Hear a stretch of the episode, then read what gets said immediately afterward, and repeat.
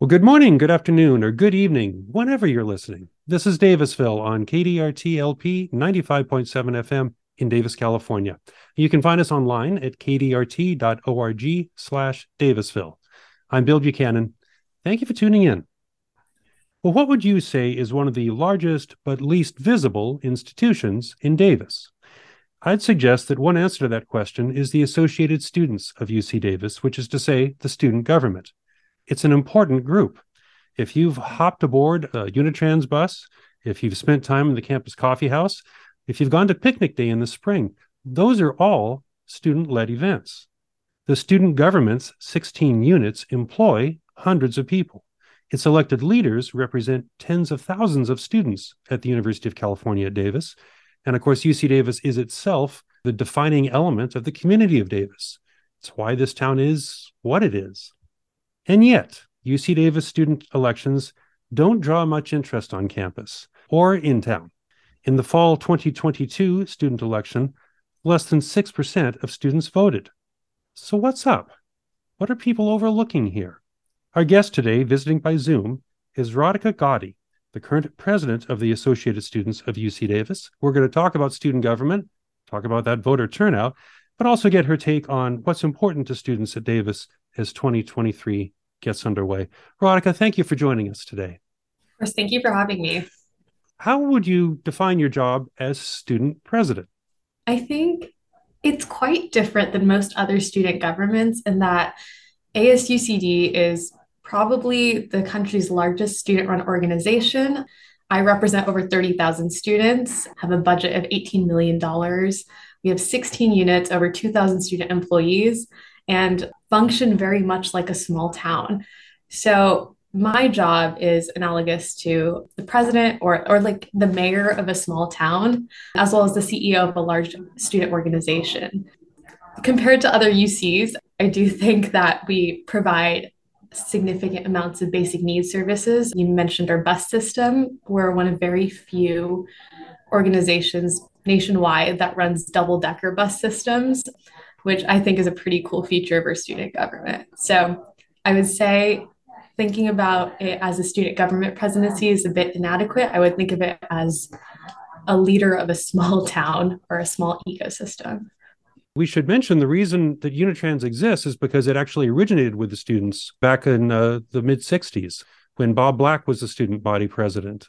And we'll get to that in a little bit. But let's get a sense too of what's important to students right now. You ran on some issues last year when you were elected in spring of 2022.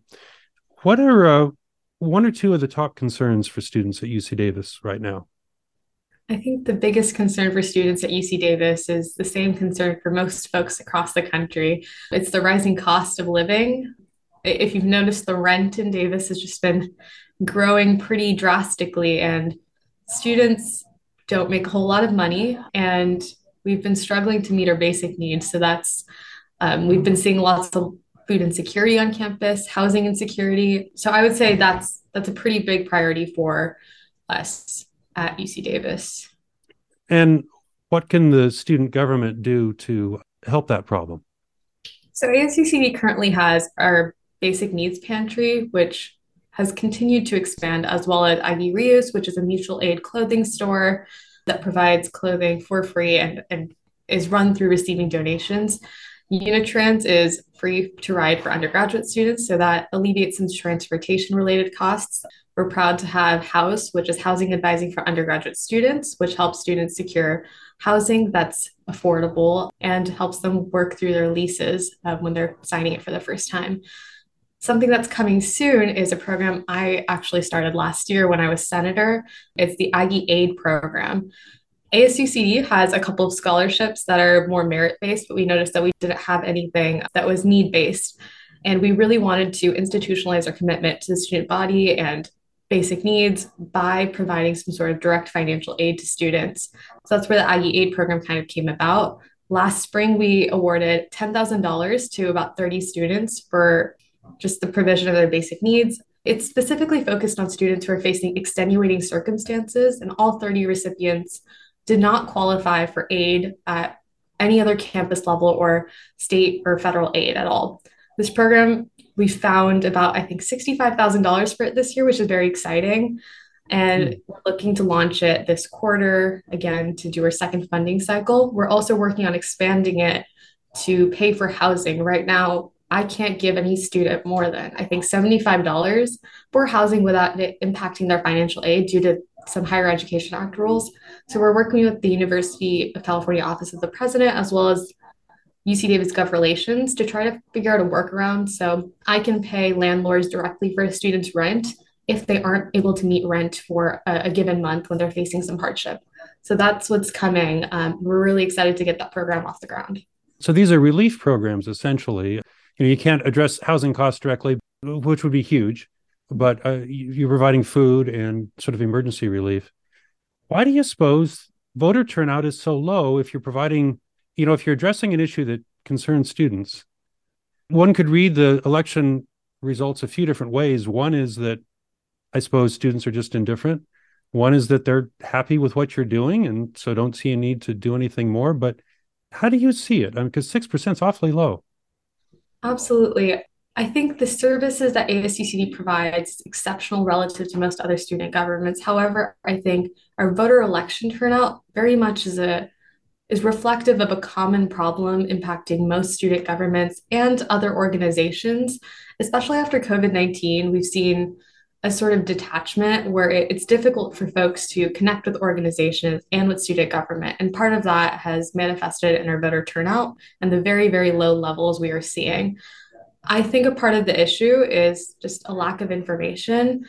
And, and that's partially on our student government because we've focused so heavily on providing the services that we forgot to do a bit of the marketing aspect to let students know that we were the ones providing the services. So a lot of folks see Unitrans going around town and don't really realize that the student government is the one providing that service. So we have some more work to do on marketing, but I think it's just a broader conversation of how we connect with each other after COVID and how we connect with our organizations make sure people are feeling that sense of community, especially after coming out of the pandemic. You know, I have wondered if one of the reasons maybe that if if people see what you do is primarily provide services. I mean, lots of people provide services, a lot of agencies do. People can enjoy and appreciate the services, but they don't necessarily want to help run them. You know, they just enjoy them and move on. I wonder if that's a function here at all. It, it might be, but given that we also host major events on campus and, and do some more that social life or, or the campus life aspect of a, student's time at Davis, I'm not sure if that would entirely explain our low voter turnout. I think it might contribute, but largely, I think it might be an information barrier where students don't know that there is a student government, first of all, at UC Davis. And maybe if they are reaching out to one of our services, they don't know that they're all interconnected. That's something we've been working on this year. All of our unit directors, our members of student government sat down at the beginning of the year and we sort of talked about how we want to make sure that we present ourselves as more of an interconnected body to folks utilizing our services. So if you go ride a Unitrans bus, we want to create like a heuristic in folks' minds so they realize that Unitrans is the same thing as WEF and Picnic Day. And that Picnic Day is the same thing as, you know, Senate and Senate is the same thing as the Academic Affairs Commission, so that all of the small parts of UC Davis and ASUCD are all seen as one larger unit, which it is.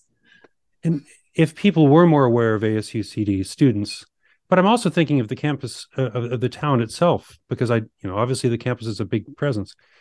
What would you like people to do with that awareness? What would you, I guess you'd like to see higher voter turnout, but I imagine you're looking for something larger than that.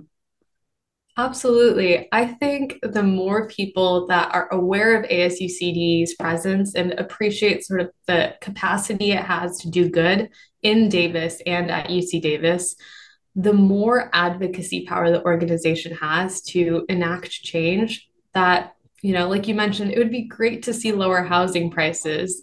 I can't do that as like Radhika, the human being. However, I have so much more power to do that as Radhika, the president of ASUCD right? If all 30,000 students supported me and people in Davis were also in support of more affordable housing in the town, I, I suspect that we'd see a lot more movement on these issues like housing and sustainability and, and infrastructure. But that requires us to overcome that information barrier first before we can reach sort of the, the advocacy benefits um, a larger, more interconnected community can have. Yeah, it would be interesting to see what kind of conversation would come out if the election for your job and for other jobs there were contested and issues came forward and it sort of moved into the town as well. It would be kind of neat to see, I think, as someone who's lived in Davis a long time. And I don't know what would come out of that engagement exactly, but I think it would be constructive. Now, of course, that's not a new problem that turnout's low. The Aggie has, thanks to the the library, the, the Aggie's the newspapers archives are digital. So you can go back in. It was 17% in 1986. I just picked some numbers at random. 22% in 2007. I did find a couple of things that were interesting. It was 65% in 1959. I don't know why that one. And now in 1966, when Bob Black, and this is the, the guy we were talking about a minute ago, he's generally considered to be one of the most influential student presidents in campus history. When he won the presidency, more than half of the students voted that time. 20% of the students in that election also voted to get rid of the student government. And a few years later, there was a frisbee party. I mean, obviously, at times people run this theater. Sometimes people are running very earnestly. There was a lot of change in the 60s. There's a lot of change going on right now. I wonder if you have any thoughts on why turnout was bigger then than now. It was a smaller campus. Maybe that was part of it. But what do you think? Yeah, I imagine when you have a smaller student population, it's easier to get a larger percentage of them turning out when you have 30,000 students on campus that are just undergraduates, that's such a massive population to reach out to. Obviously, we do have the benefit of social media and things like that right now, but we're just such an expansive campus that even I stood outside the MU every single day for every hour. There's no way I would be able to individually talk to everyone one on one. Whereas if you if you did that sort of grassroots mobilization back then, I imagine you would be able to have those conversations with more people and more quickly let folks know that there is a student government. Now, we are trying to do some modification of that.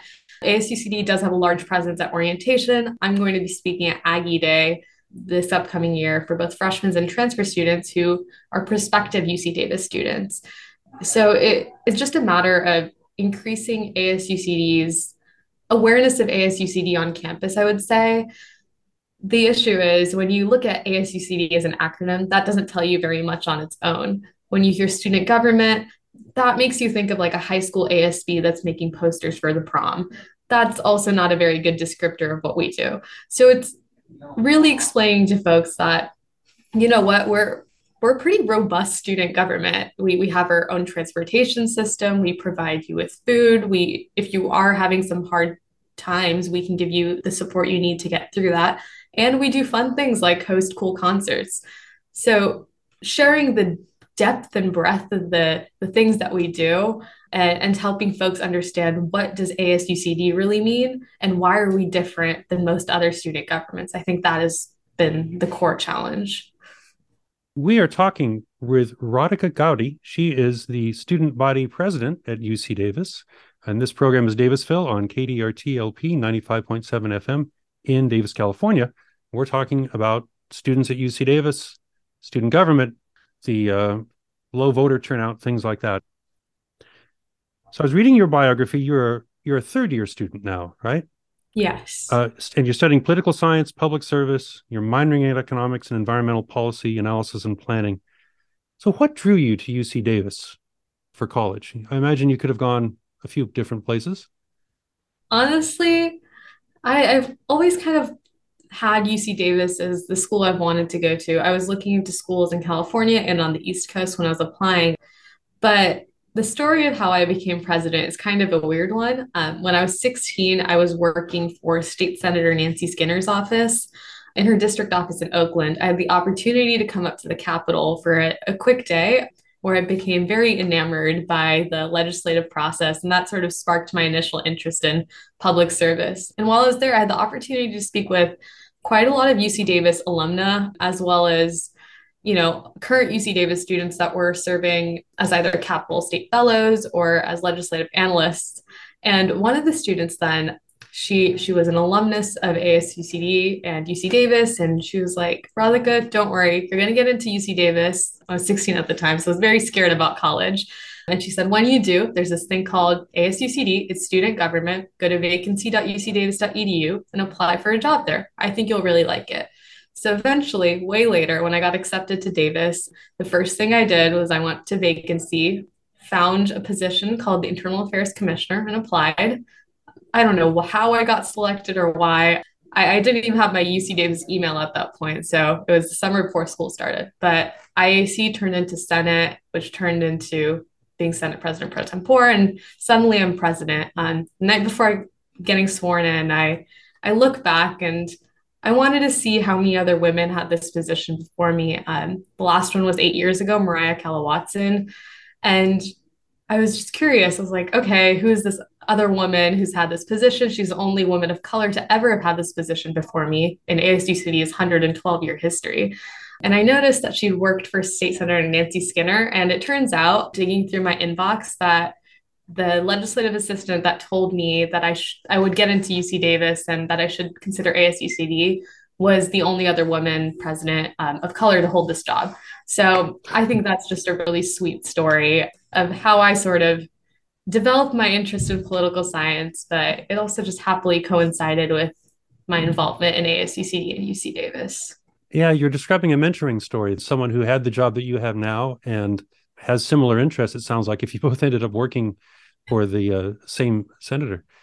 So was what drove you to Davis then the fact that it was close to Sacramento and and okay. You were elected last June, I'm sorry, last spring, right? Spring of 2022 and then your term started in June?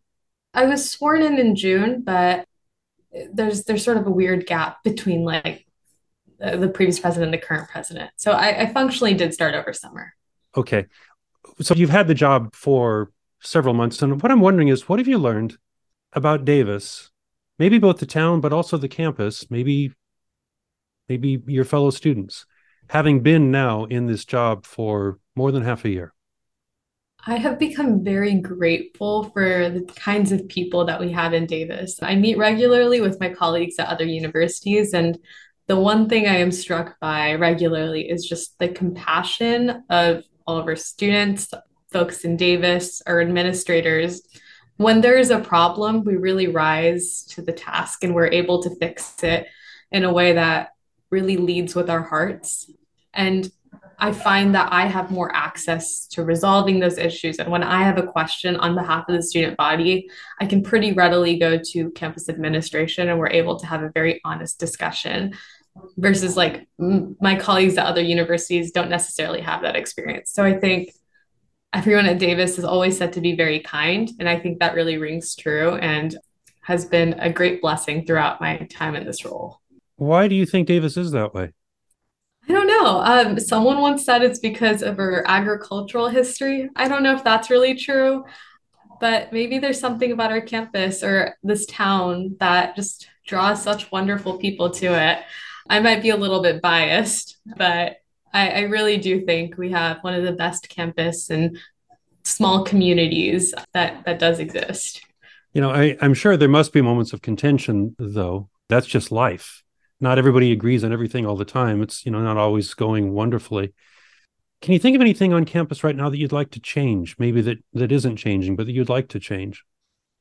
I think a large frustration is that we as an organization move so quickly, but campus procedures as well as like local, state, federal government um, moves much slower than we do.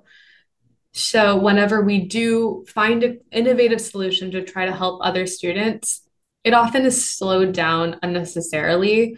I, I, don't think it's like malicious or anyone's trying to, it's just the way things are. But that can often be very frustrating when all we're trying to do is really help serve other students. So, can you give me an example of something like that?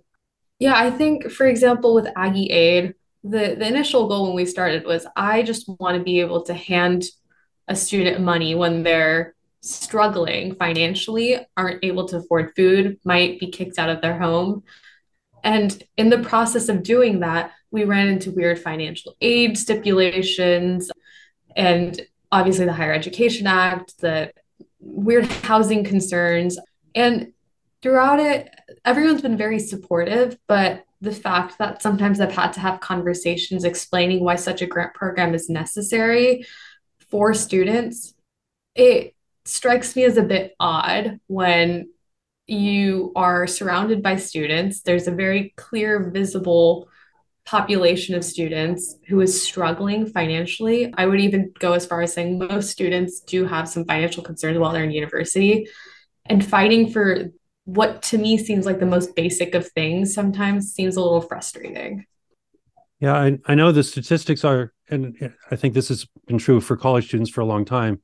It's not a rich time of life. I mean, it might be of the mind, it might be socially, but financially, it's a it's a tough time of life because you're studying instead of working, or you're working and studying both.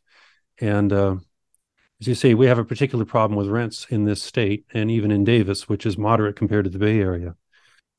What's What's something that you think is working particularly well? You mentioned relationships a moment ago, but I'm wondering if there's something you think on campus that, boy, you wouldn't change it. You, you just think it's going just fine. I think something that's going really well is the intersectional approach ASU, uh, sorry, not ASUCD, UC Davis has to learning. So there's a very big opportunity to cl- take classes and pretty much anything I could dream of. So I I think that as a student is very exciting. Yeah, it's just a really great place of learning. So, it, if I understand, you're saying basically you feel free as a student, you can take a class in a lot of different disciplines, and you're not you're not going to get frozen out because they're going to say, "Well, you're an econ, you know, major. I'm sorry, you can't take this computer science class." Uh, is is that your point? Uh, obviously, there's prerequisites and things like that, but generally, you are able to dabble across disciplines, and I think that's a really beautiful thing. How about Davis the community? What's something about Davis the community that you particularly enjoy? and something that you would change if you could? I like that it has a small town feel. I, I generally joke with my friends that it has the same energy as um, the town from Gilmore Girls. So I think that's very sweet. I, I love going to the bookstores and the coffee shops. But my one pet peeve, and I, I think I speak for pretty much every single student on campus that says the biggest issue with Davis is that there are no late food options.